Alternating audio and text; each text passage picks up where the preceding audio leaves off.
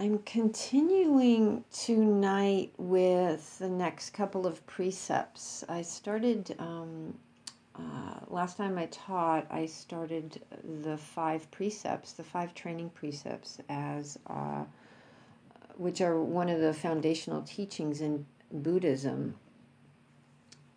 And um, just for those who may not be familiar, the five precepts are Buddha's prescription for ethical behavior, and uh, which allows us to live in the world uh, without causing harm, to be in harmony with the world, the rest of the world. And they're primarily for lay people. The monastics, especially in early Buddhism, um, Theravadan Buddhism, have a lot more uh, precepts, rules, so to speak, uh, for behavior. And but lay people just have these five, uh, but they're really quite important. And I, I love Ruth King, and I, I she says um, she's a teacher. She says that um, her intention for her life is to live in a way that makes it safe for people to be around her and practicing these precepts make it safe for people to be around us. And they're not commandments in that they are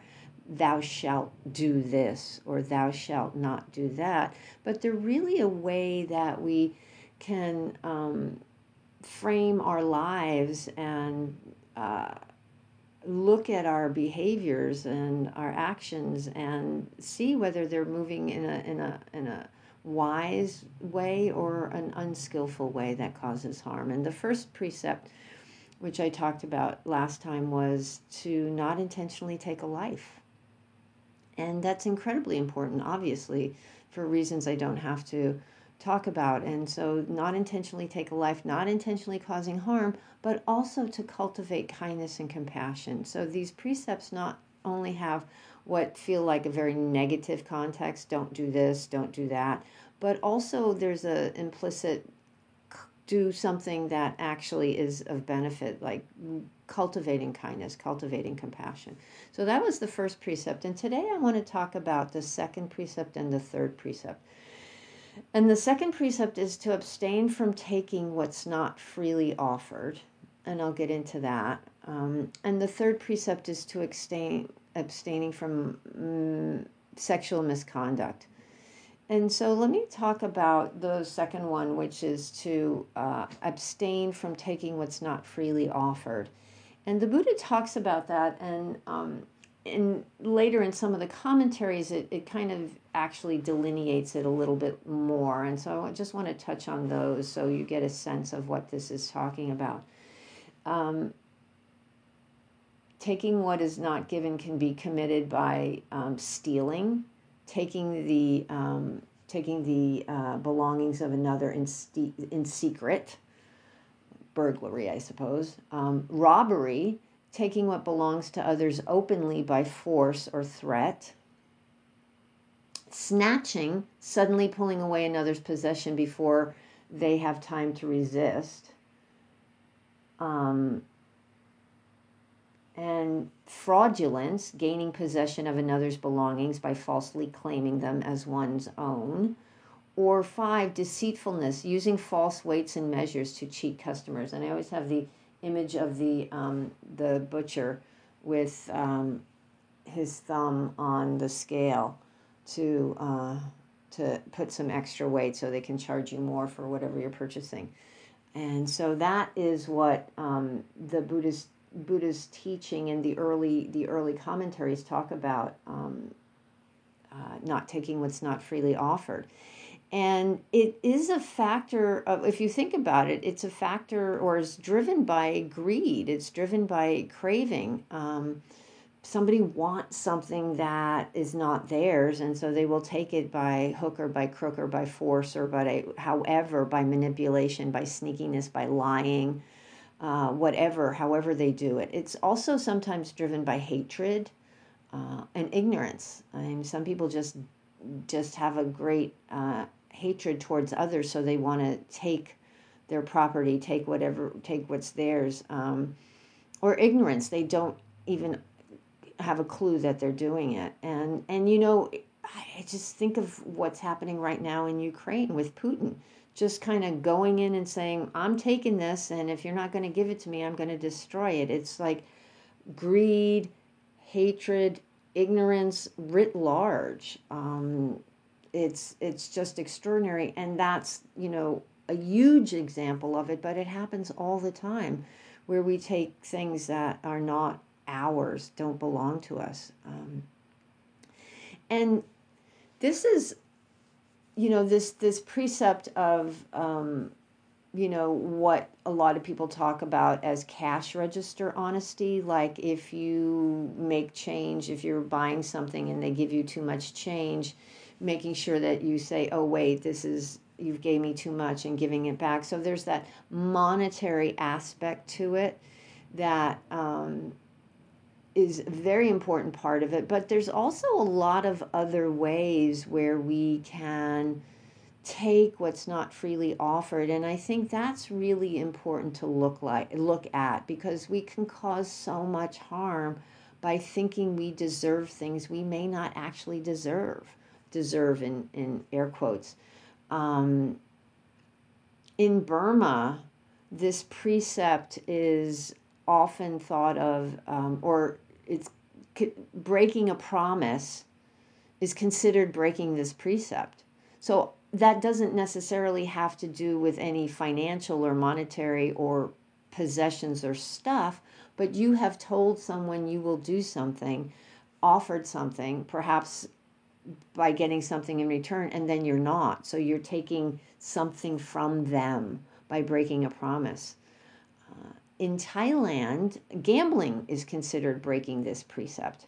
So uh, because it's because it causes greed, it causes you know it, it, it lights the fires of of grasping and clinging and wanting more, and so there are different ways to view this, and so not just financial, but also. Um, well, this is kind of financial, but like 40 hours a week for 40 hours pay is a saying. Are you are you showing up and um, doing what you say you're going to do? in return for what you're getting. Um, I guess that's a bit of fraudulence. That's you're you're defrauding somebody. Like if you're padding your expense account, so to speak, that's taking what's not freely offered. That's doing it through fraudulence. That's you know a lot of these precepts. The the fourth precept is um, being careful with our speech. And I'll get into that, but a lot of these uh, intersect. They're not necessarily very discrete, but they kind of one is uh, done by um, breaking one precept means you're also breaking another precept. So they kind of go hand in hand sometimes. And so um, that's false speech, false communication, padding our expense account, padding, excuse me, padding our expense account. Another thing, taking like, um, well, again, this is um, kind of financially but you know the old story about work taking stuff well i can take this stapler i can take these rubber bands whatever it is because they're big they'll never understand. I can shoplift because it's i'm sticking it to the man so to speak. They'll never know. And it's like it doesn't matter if they'll never know. You can get away with stuff for years it's what you're doing, it's your awareness of what's happening. We can justify, we can rationalize, we can make every excuse in the book. It's really amazing what we can do and how we can um, uh, justify our behavior. But bottom line, is it taking what's not freely offered? It's really, really, really important to um, investigate each of these actions that we may be taking for ourselves you know um, thinking that other people there's watching envy watching jealousy thinking other people are getting things that we deserve. And we plot and we plan and we manipulate to get things back from them. Um, relationships jobs all kinds of things. Um, so watching when envy and jealousy appear and see if they're drivers in our actions or our behaviors it's really important um, then then in when we're in relationship with others any type of relationship are we taking time away from other people that isn't really offered? Are we I love the I love the, the phrase energy suck. Energy vampires, you know, taking, taking, taking from people who are kind and generous. It's really important to recognize when we're doing those kinds of things. Um, I have, I'm sure you've all been with people who um, at least I've been with people who I hesitate to ask them how they are. I don't even have to ask them how they are. They will talk for 20 minutes and just, I'm, you know, I, I can walk away, but sometimes I'm just trying to be polite um, because I, I say they don't have an off switch. They're oblivious. That comes from ignorance and they're sucking up my time. I have someone who used to talk about an uncle he had who used to get him in the corner at, at family gatherings and just you know talk to him and point him point his finger in his face and just like until the eyes glaze over. If you're doing that to someone else you can recognize that that you're taking time from other people. Um, taking relationships. This is this kind of kind of goes into the third precept where you're you're plotting um, if somebody's in a relationship with somebody else and you want to take that person away from them that's also taking what's not freely offered. That's also, you know, um, third precept, the, the sexual misconduct, as I said, which I'll get into in a, in a way, in a bit. So, really making the effort to ask ourselves, am I taking what's not freely offered? And when this becomes part of your view of the world, when you take this precept and set an intention to live in this way, it becomes amazing to see all these little places that we're taking stuff. I I I'll tell this story because it was kind of an eye opener for me. Several years ago, I was on a retreat at Spirit Rock, and my everyone who's on retreat has a little job to do. It's part of um, keeping the retreat going, and my job was to help clean up where the teacher the teachers have a yurt and to where they had their meals and um, had meetings and so my job was to clean up um, and refill their things uh, their their their tea their sugar whatever and so I would go down there every day and then I'd go back to the kitchen and the cook would I'd bring stuff down that they needed refilled and one day uh, the kid the cook had I think it was around Halloween the cook had a bag of um, those little candies, the little miniature Krackel, Mr. Goodbar, Hershey's. And she said, Here, take this bag and leave it in the, um, the teacher's yurt for th- their snacks. And I took it down and I went, and there's not a lot of candy to be had on retreat. And so I took it down there and I left it and I went, Ooh, I could have a candy. I could take some of these. And then I realized they were not given to me. They were not freely offered. They were for the teachers. And it's so easy to take, but what happens is that I would know, and, and it's not causing any great harm anywhere. Nobody's being hurt. Nobody's going to miss the, a Krackel or a Mr. Goodbar. But I will know internally that I have taken something that was not given to me, no matter how small. I could rationalize that, but it's like, you know what? I have taken this precept because you take the precepts when you go on retreat. I took that precept. So I would know internally.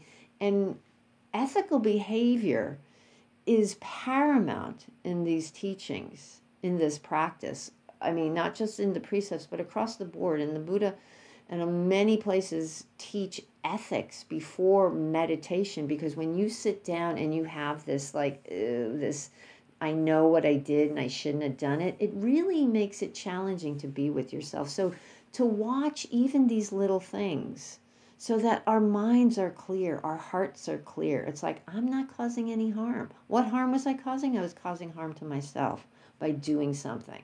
And that's a little teeny, teeny, teeny example. And we can magnify, I mean, all the harm I've caused in my life by wanting things. I used to shoplift when I was like 12, 13 years old. Um, I did a lot of things like that because um, I thought I needed to, because I thought I needed that stuff. And so now that I'm older and responsible and paying attention, it's like, I don't need that stuff. Because, as I said, the flip side of that is that's a that comes from craving that comes from the root of our suffering, which is craving and wanting things, and and um, greed. So that's what feeds this this taking of stuff. But what this precept also invites us to do is instead cultivate generosity, cultivate renunciation, letting go of what we know will cause suffering. So I let go of that idea of getting some candy because I knew it would only cause me discomfort later. So letting go of what doesn't serve. And so we cultivate honesty and generosity, offering things. You know, offering to take someone to the airport. That's an act of generosity that goes again, that's a gift of time, a gift of listening to another person, um, letting go of what doesn't work. And then also, there's the practice of mudita, which is one of the heart practices, which is um, appreciative joy being happy for the good fortune of others, spiritual generosity, not wanting what they have because there's this sense of lack, just being open and happy for others. So it fosters this open heartedness and it's an antidote to craving and clinging. So that that's that's how we move through, um, or that's what um, uh, I would offer for the second precept. It's really um, important to just see in our own lives. And as with all of these precepts, you find your own way with it. That's why it's so, I think it's just brilliant that these teachings are don't do this, don't do this, don't do this, don't do this. But here's some big parameters. And where are you, where are you, um, uh, transgressing or where are you crossing these these boundaries into perhaps some harm um, and I'm sure most of us don't cause great harm. We cause little harms, those little pinpricks over and over and over again. And so to, to see where this is this is uh, showing up in your life. And then the the next one is to abstain from sexual misconduct. And I think it is um, incredibly important. And I think the Buddha recognized how incredibly important this part of our life is that there's a precept for it. Um, the impulse of sexual desire can be so strong and it can cause so much harm. Excuse me, I know we've, I've been hurt by, in this arena, excuse me, I know I've hurt others in this arena. I'm sure all of us have been hurt in this arena. So it's um, really important to recognize it, to acknowledge it, because so often it is swept under, under the table because it's like, ooh, taboo, we can't talk about that stuff. No, it actually has to be talked about because of the harm that is caused. And um, the way this precept is uh, found in the suttas is very much of the era that the Buddha lived in. And so he was conditioned by the, the, the norms of his time. And it's funny, when I started talking about this um, last time, there was someone um, in the class who asked a question about, or she had just done a class with someone who talked about this precept, who talked about how patriarchal it is, because it does primarily come from the lens of the male. The man cannot have um, intercourse or sex with um, a married woman, um, or a married woman cannot have, yeah, married woman cannot have sex outside of her, outside of wedlock, and and all these things. And so it is from that point of view, but also recognizing that Buddhism is very adaptable. And um, uh, when you can clearly see the conditioning that shapes how people um, uh, lived and see that maybe that isn't wise or there are different different um, aspects at play like in India, the um, their poly poly men had many wives, concubines were very common, harems, so on and so forth. And women had a very difficult time um, supporting themselves. And so if a woman died, she was often, um, excuse me, if, a, yeah, if a woman, if a, a woman's husband died, she was often um, then became the the wife of his brother or another person in the family. And in fact, the Buddha's mom mother died just a week after he was born, and she was raised by his aunt, her sister, because both of them were married to his father. So very different society. Um, so let me just just um, read a little bit about what um, it says in the suttas. He the man avoids sexual misconduct and abstains from it. He has no intercourse with such persons as are still under the protection of father, mother, brother, sister, or relatives, nor with married women, nor with female convicts, nor lastly with betrothed girls. Um, you know, a woman, three, three types of women he can have uh, sex with a woman who is married to another man a woman who's still under protection, meaning a, a, a girl who's underage, or a woman who's prohibited by convention, uh, such as female relatives or so on and so forth. And so it doesn't say anything about women, it just says men. And then another thing that uh, uh, points to a little bit of this patriarchy is that the monastics um, have a code of con uh, well have precepts and the male the males have uh, couple hundred. Monks have, I forget what the number is, uh, 200 and something precepts, and the nuns have, yeah, yeah, the monks have 227 precepts, and the nuns have 311 precepts. So um, they're under more control. So there is that image, but as I said, it's um, um, Buddhism is adaptable and has uh, adapted to a lot of places where it's landed. And so when we look at this today, we can recognize that um, not it's not all about the male, but it's about people, and to give it that broader context. And um, the broader perspective is about causing harm. And Bhikkhu Bodhi says the essential purpose is to prevent sexual relations which are hurtful to others, to prevent sexual relations which are hurtful to others. Um, what causes harm? You know, and and the implication is that it should be consensual. There's nothing about homosexuality, same sex relations in the suttas.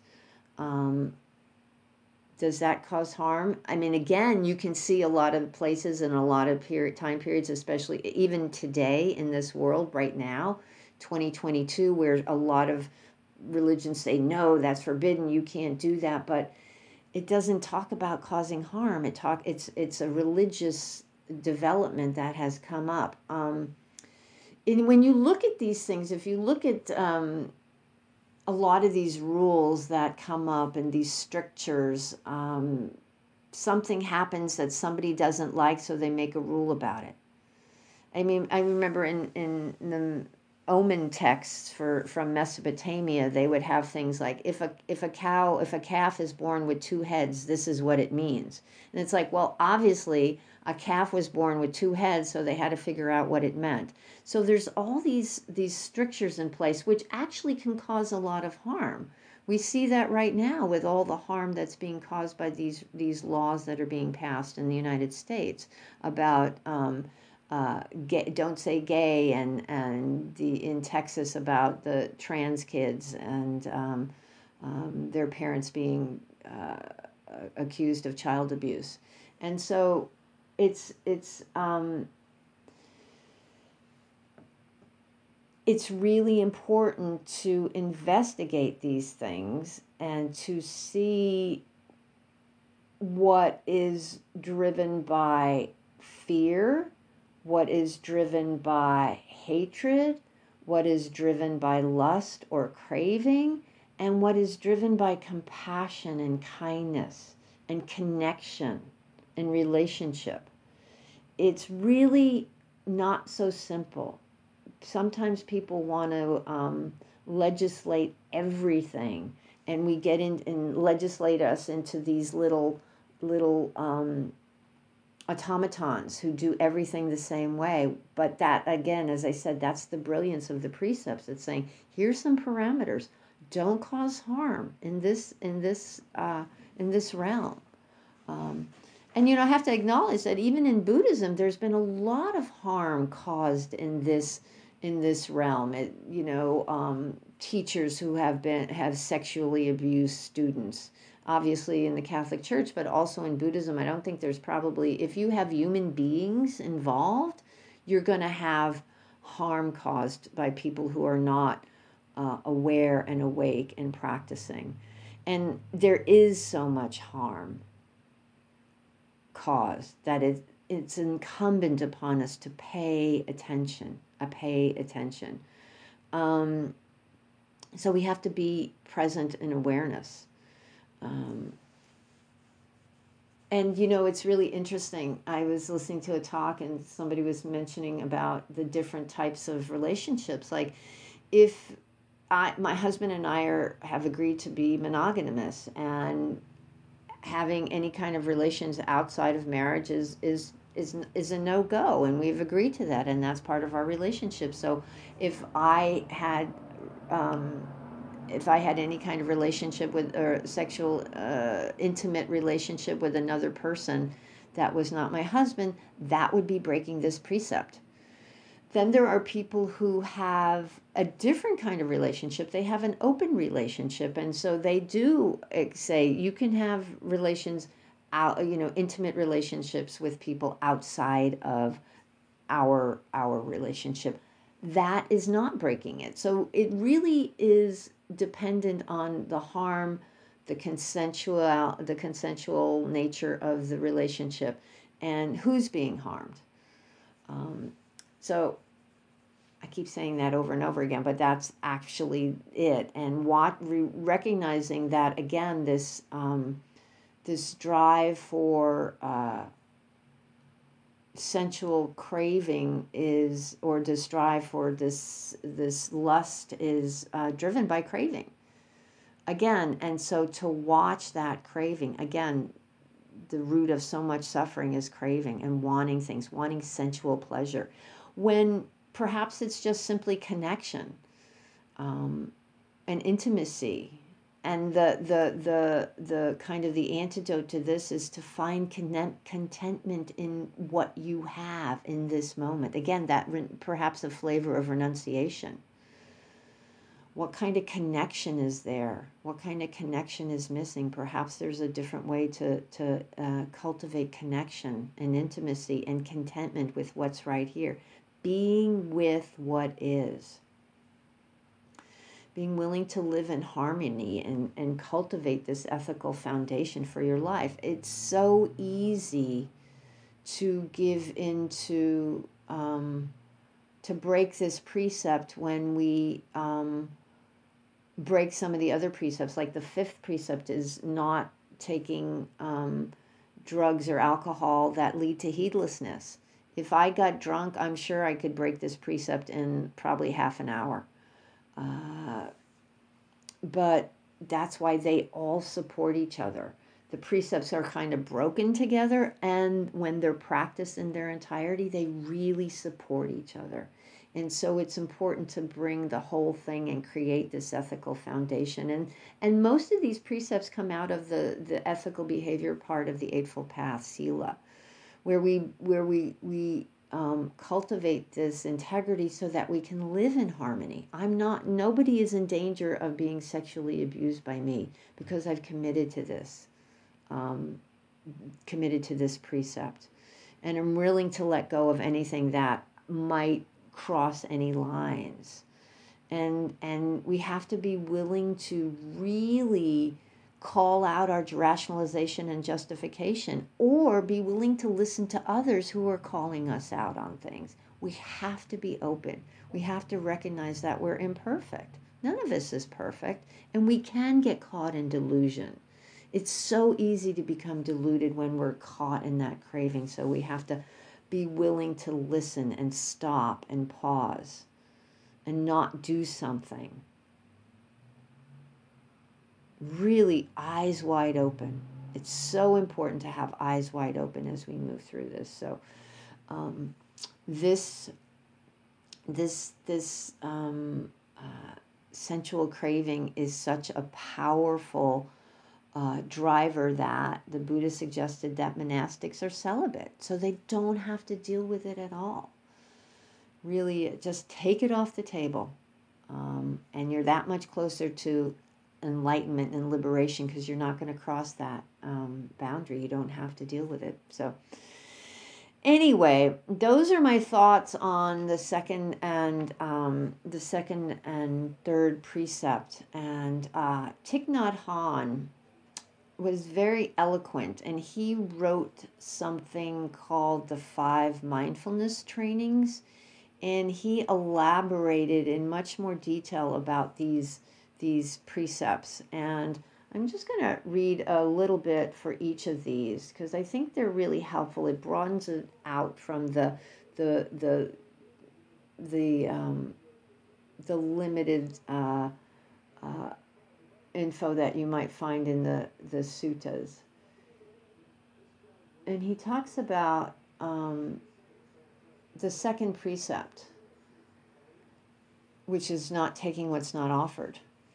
Aware of the suffering caused by exploitation, social injustice, stealing, and oppression, I am committed to practicing generosity in my thinking, speaking, and acting I'm determined not to steal and not to possess anything that should belong to others, and I will share my time, energy, and material resources with those who are in need. I will practice looking deeply to see that the happiness and suffering of others are not separate from my own happiness and suffering.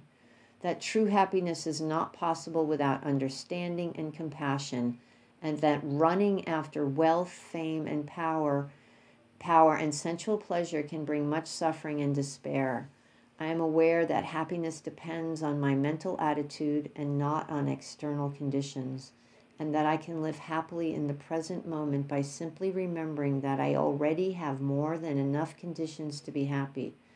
I am committed to practicing right livelihood so that I can help reduce the suffering of living beings on earth and stop contributing to climate change.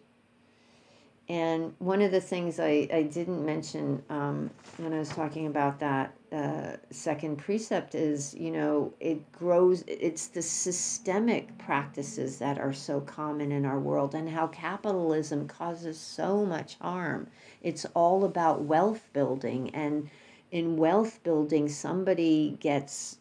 Um, somebody gets screwed. I read something the other day that said there can't you can't be a billionaire without having caused harm somewhere. It wasn't in a Buddhist context, and that's not exactly what they said, but somebody has to you have to walk over someone at some point to get a billion dollars and do you really need a billion dollars so just the you know the exploitation of workers in any way shape or form is breaking this precept so we have to see how it um, impacts us uh, societally and um, systemically, not just personally, but how do we walk through the world? Big picture.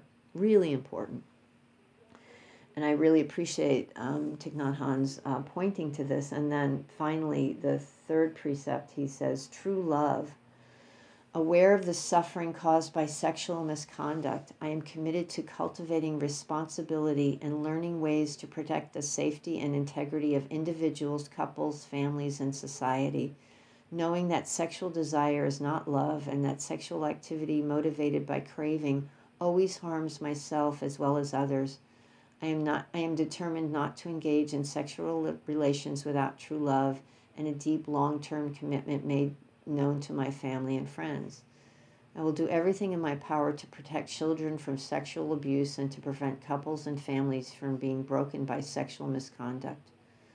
Seeing that body and mind are one, I am committed to learning appropriate ways to take care of my sexual energy and cultivating loving kindness, compassion, joy, and inclusiveness, which are the four basic elements of true love, for my greater happiness and the greater happiness of others. Practicing true love, we know that we will continue beautifully into the future. So again, these are so much broader, and and um, they're just ways, different ways we can view how we move through the world um, in harmony. I think it's so important that invitation to harmony. So, so my friends, thank you, thank you, thank you for your kind patience, and I hope this has been of benefit in some way.